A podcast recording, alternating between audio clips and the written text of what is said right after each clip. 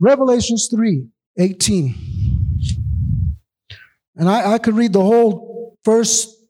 I counsel you to buy from me gold refined in the fire. Anybody been going through the fire lately? How many of you guys went and said, Lord, I want to be put through a fire. I'm going to go, I'm going to go purchase it. But he says, come out and buy from me. I counsel you. Notice that. In other words, God is saying, I dare you to buy from me gold refined in the fire that you may be rich and white garments that you may be clothed, that the shame of your nakedness may not be revealed. How many of you guys know that God wants to cover up your shame? Let me just say how I hear it right now in the spirit. See, some of us would like to look at people and say, You're uncovered, you've been exposed, dirty you. Look at your pamper. God says, Let me cover you so that your shame may be covered so that your shame will not be revealed. You know that in the Old Testament, by law, those that were crucified or stoned had to be buried immediately. Don't leave them out for open shame. Cover it. Bible says cover it with dirt, cover them, bury them. That's why Joseph from Arimathea went and said, give me the body of Jesus so I can go and cover him and bury him. So he's not out in open shame. And I love this part and anoint your eyes with eye salve. Anoint your eyes with ointment that you may see. Anoint your eyes with eye salve that you may see. Now, Jesus is speaking to a historical church, the Laodicean church. There was seven churches in the book of Revelation that God specifically said, I see your works, I see your ministry, I see your lamp, I see this.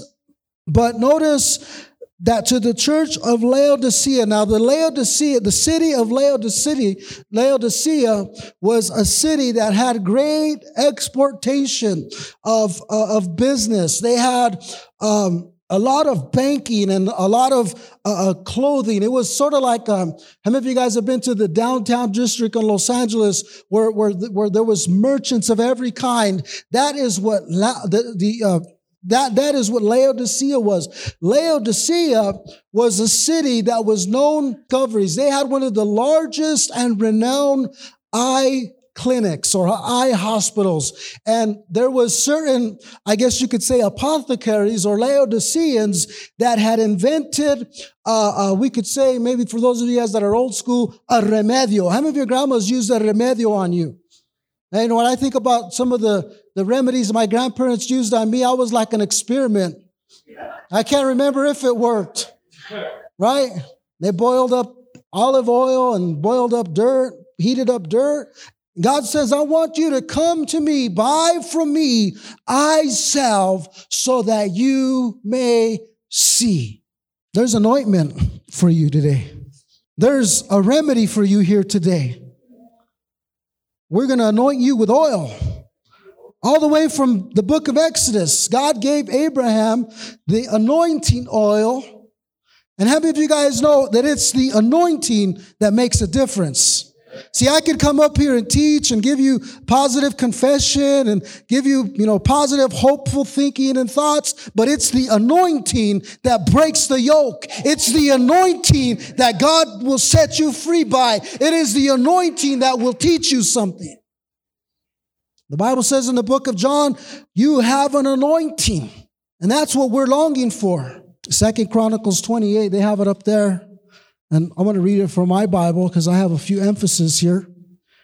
And let me explain what's taking place in, in Judah.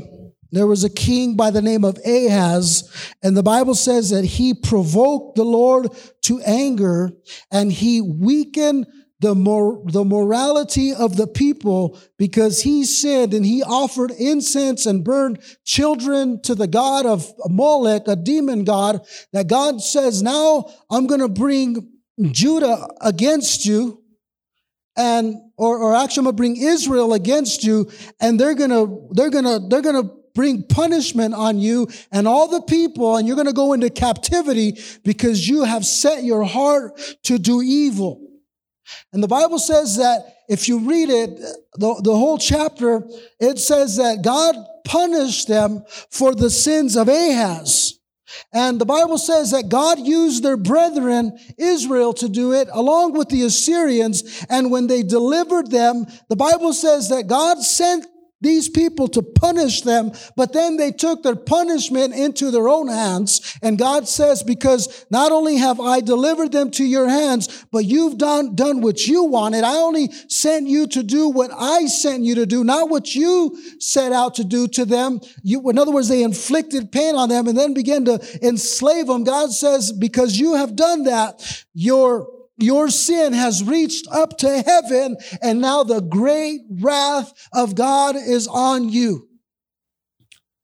But how many of you guys know that it's a game changer when you got a prophet in the midst of them? It's a game changer when the prophetic shows up. So there's all this evil taking place. There's all these children be beaten down and enslaved. But a prophet was there. Somebody say a prophet was there. And his name was Oded. Think of that name for your little boy one day. Oded. Notice this. Oded. Thank God it's not spelled D E A D, but, but this is a good name. In, in verse 9, it says, But a prophet of the Lord was there, whose name was Oded, and he went out before the army that came to Samaria and said to them, Look, because the Lord your God of your fathers was angry with Judah, he has delivered them into your hand. But you have killed them in rage that reaches up to heaven. In other words, God says, I let you beat them and give them a couple of slaps, but I, you went above and beyond in that. Now, now my fierce wrath. Now you can mess with God's people, but God says when, when the wrath reaches above heaven, then, then you got, then, then you're going to get God's attention. And then the Bible says in verse 13 that you shall not bring the captives here. This is, this is Oded speaking. Don't bring the captives here. For we have already offended the Lord. You intend to add to your sins and to your guilt, for our guilt is great and there is fierce wrath against Israel. But watch, look at what verse 15 says. Then the men, are there any men in the house? There any spiritual men in the house? How many of you guys know the Bible says if you see anyone caught in a trespass, those of you who are spiritual, restore such a person. Restore the fallen. Verse 15 says, So all the armed men left the captives and the spoil before the leaders. Then the men who were designated by name rose up and took the captives and from the spoil they clothed all who were naked, dressed them, and gave them sandals, gave them food and drink, and anointed them. And they let all the feeble ones ride on donkeys. So they brought them to their brethren at Jericho, the city of palm trees, and they returned to Samaria. You got to go back to what they had just experienced. This enemy army had come that God sent. They slapped them around, they beat them up, they hurt them, they wounded them. And God says, You've done enough. I let you go and punish them, but now you want to enslave them? You want to enslave them? You want to put shackles on their feet? You want to make them your possession? Now, according to Mosaic law, they were forbidden to enslave their fellow brethren. They were forbidden to enslave them. It's a game changer when the prophet shows up. You know what the prophet Oded's mean, name means? The name Oded, you know what it means? Encourager. It means restorer. A prophet rose up and he said, I'm going to restore you. I know you've been through some hell and high water. I know the enemy has beat you down and you've heard the curses of the enemy, but my name is Oded. Oded stood up and said, you shall not treat your people this way. And the Bible says he spoke to men by name and he encouraged them. Oded is here today and he is saying, I'm calling out men desi- designated by, by name to bring back the captives. We're going to clothe you. We're going to uh, dress you up. I know you've been living in shame, but today God's going to clothe you. I know you've been out there in prodigal living, but you decided to come back home and the Father's going to run to you and He's going to clothe you. And I know you're wounded and you're battered and you've been beaten by the world, but today I'm going to anoint your wounds. I got an eye salve for you. I got a remedio for you. I'm going to rub you down with some anointing. If you leave this place and you walk out of here and you reopen those wounds, and you're telling God that you didn't heal me. And there was a, a destruction that came against God's people. And Oded said, it ain't going to happen. There's four things that took place in this verse, and I'm going to give it to you real quickly. Then the men who were designated by name rose up, took the captives, and from the spoil, somebody say, from the spoil, from, from what they took from the enemy and what the enemy took from them, they were going to be clothed. In other words, God was going to put the garments of praise back on them. God was going to put uh, uh, uh, the garment of holiness back on them. He was going to uh, uh, take what had been exposed and cover them. In other words, God said, I'm going to restore and I'm going to return dignity back to you. I'm going to clothe you. I'm going to return and restore authority back to you. I'm going to restore authority in your home. I'm going to restore authority in the church. I'm going to restore what the enemy has tried to take from you. It's coming back from the spoils. It don't belong to the devil. It don't belong to him. I'm going to restore your children back to you. They don't belong to them. They don't belong in prison. They will return to you and God will use the prison to bring back that which he has done. See, a lot of people think, well, they don't really talk about Elias much. They're ashamed. I am not ashamed. God is doing what he's going to do. And I tell you what, I felt like getting in the way. But the more I remove myself, God says, I'm going to restore something to you. I'm going to return to you a whole, a whole other level. Coming back. There's another guy in 1 Samuel chapter 11 that rose up against God's people. In 1 Samuel 11, there was a group of people um, and there was a man by the name of Nahash, not Hash, Nahash. And the Bible says in 1 Samuel, I got to turn there because I didn't write it all out. You guys got about 10 more minutes? Yeah. Trying to teach you. In 1 Samuel 11, then Nahash, I want you to remember that name the Ammonite came up and encamped against Jabesh Gilead. These are God's people. sort of they were out and about, out of Saul's territory. And all the men of Jabesh said to Nahash, notice they're, they're talking to the enemy for protection. Make a covenant with us. Nahash told them, Make a covenant with us and we will serve you. In other words, this, the, these people wanted, the people of Jabesh Gilead wanted protection. And Nahash said, I'll protect you. I'll watch over you. but make this covenant with us. Verse 2 says, And Nahash the Ammonite, notice this wicked guy, answered them, On this condition, I will make a covenant with you, that I may put out all your right eyes. Some of you have surrendered to the devil for protection, or maybe whatever it is that you've been through, or if you surrendered to that and he's blinded you in your right eye. Now, he wasn't just taking anybody's right eye, he was taking the men fit for war, their right eye.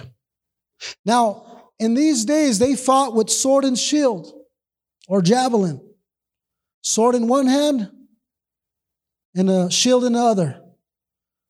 With one shield, they protected their right eye or their left eye, and they fought with their right hand, seeing the enemy with their right eye.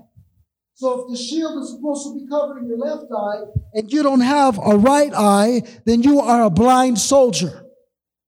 You can't fight. What God said is some of you have given the enemy your eyesight. He's blinded you.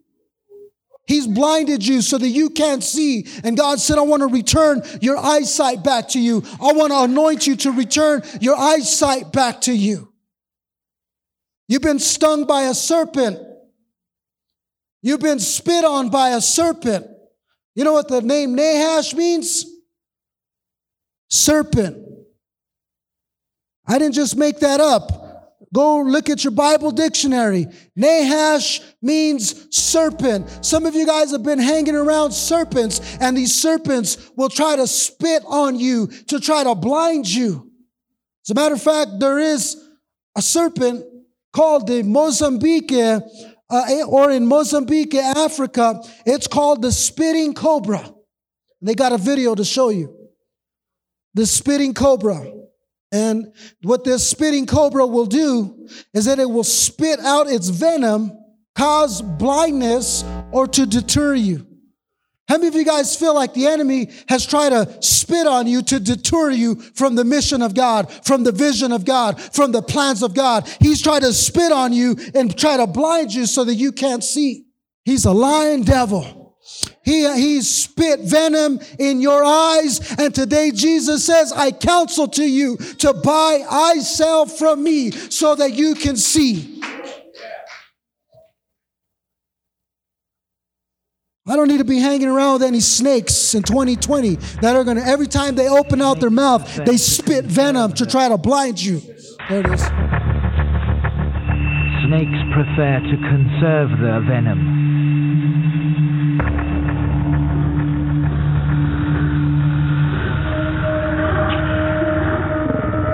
So it spreads its hood as a warning.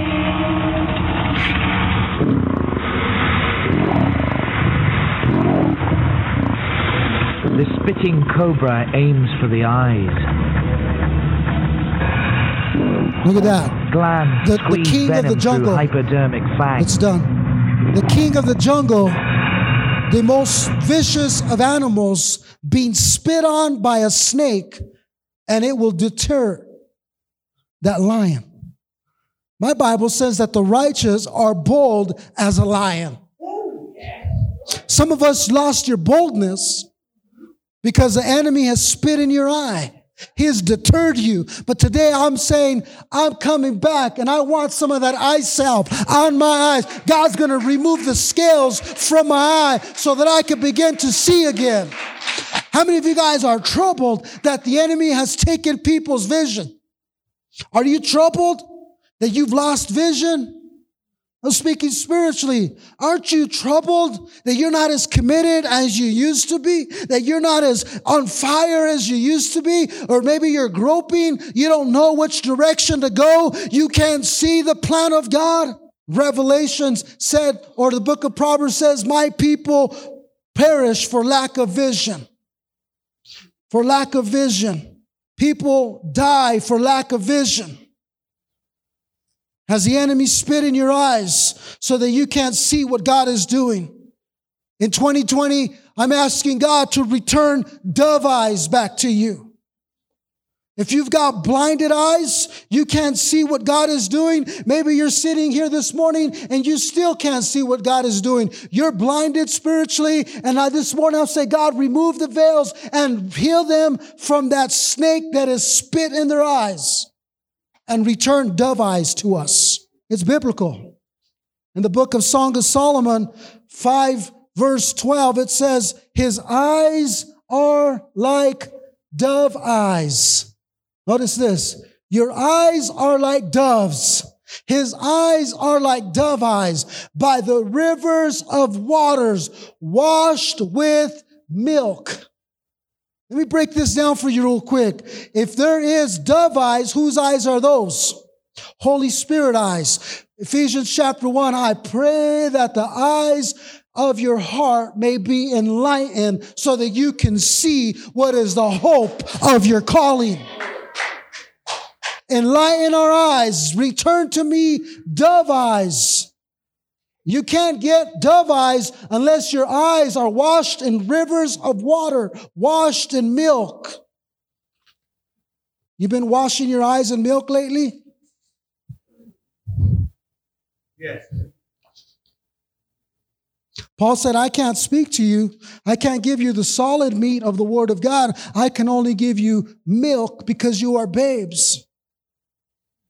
In Second Peter, I think chapter 2, verse 2, he says, desire the pure milk of the word of God. If you want dove eyes, if you want to restore your vision, if you want to see what the Holy Spirit sees, if you want to see what the Holy Spirit wants to show you, you must look at the word of God and say, Lord, wash my eyes. I come to the rivers of water so that you can wash my eyes. I only got a few more minutes. And I'm almost done. So what did they do? They clothed them, put garments back on them. And in Second Chronicles 28, you know what the Bible says in the King James Version? What these men did?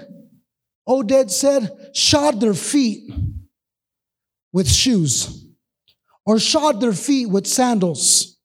You know what God said He's going to restore to you in 2020? He said, I'm going to return your walk back to you.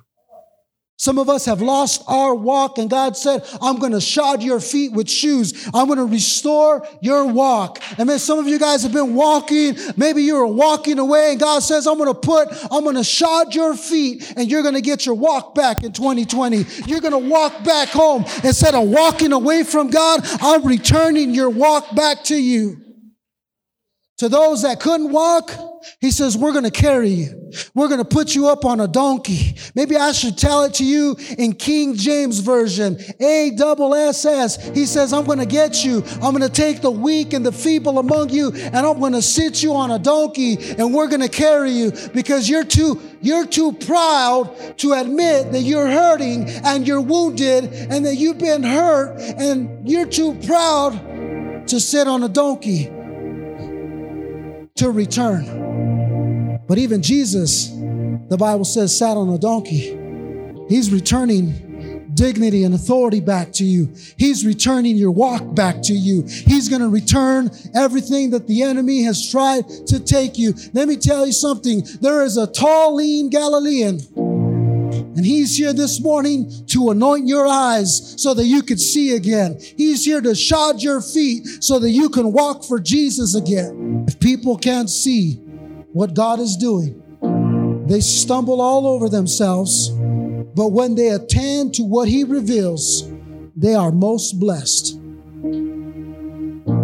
Some of us haven't been attending to what God has put in us because we've been stumbling all over ourselves. God says, I'm going to return your walk. I'm going to return your walk back to you in 2020. Those that have walked away from God, you're walking back to God. Your children who have walked away from God, they're walking back to God. The Bible says that Jacob made a decision to return to the land of his fathers. And God says, when you return to me, I will do well with you. In other words, I'm not going to beat you. I'm not going to curse you and tell you why you went wrong and why you went bad. No, I'm going to clothe you and I'm going to restore you and I'm going to put shoes back on your feet.